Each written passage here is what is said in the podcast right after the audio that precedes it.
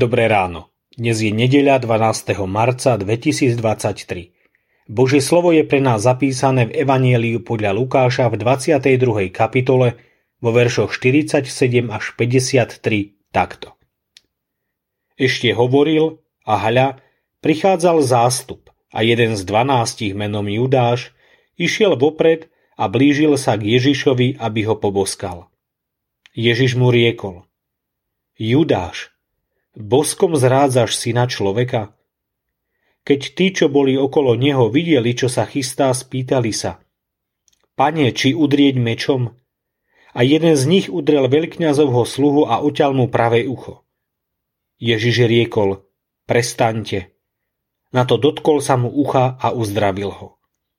Vtedy povedal Ježiš veľkňazom, veliteľom chrámovej stráže a starším, ktorí ho prišli zajať. Ako na Lotra vyšli ste s mečmi kými. A keď som každý deň býval s vami v chráme, nepoložili ste ruky na mňa. Ale toto je tá vaša hodina a moc tmy. Zrada pod rúškom lásky Zrada sa začína dôverou a zradí vás ten, od koho to najmenej čakáte. Nepriateľová zrada vás neprekvapí. Zradiť môže len priateľ. Je to smutné, ale je to tak. Zrada má veľmi trpkú príchuť a veľmi to bolí, keď vás podrazí priateľ, životný partner či kolega v práci. Čím je vzťah osobnejší, tým je zrada bolestnejšia. Judáš, učeník pána Ježiša. Nikto spomedzi dvanástich netušil, že Judáš skrýva tajomstvo. Tajomstvo zrady.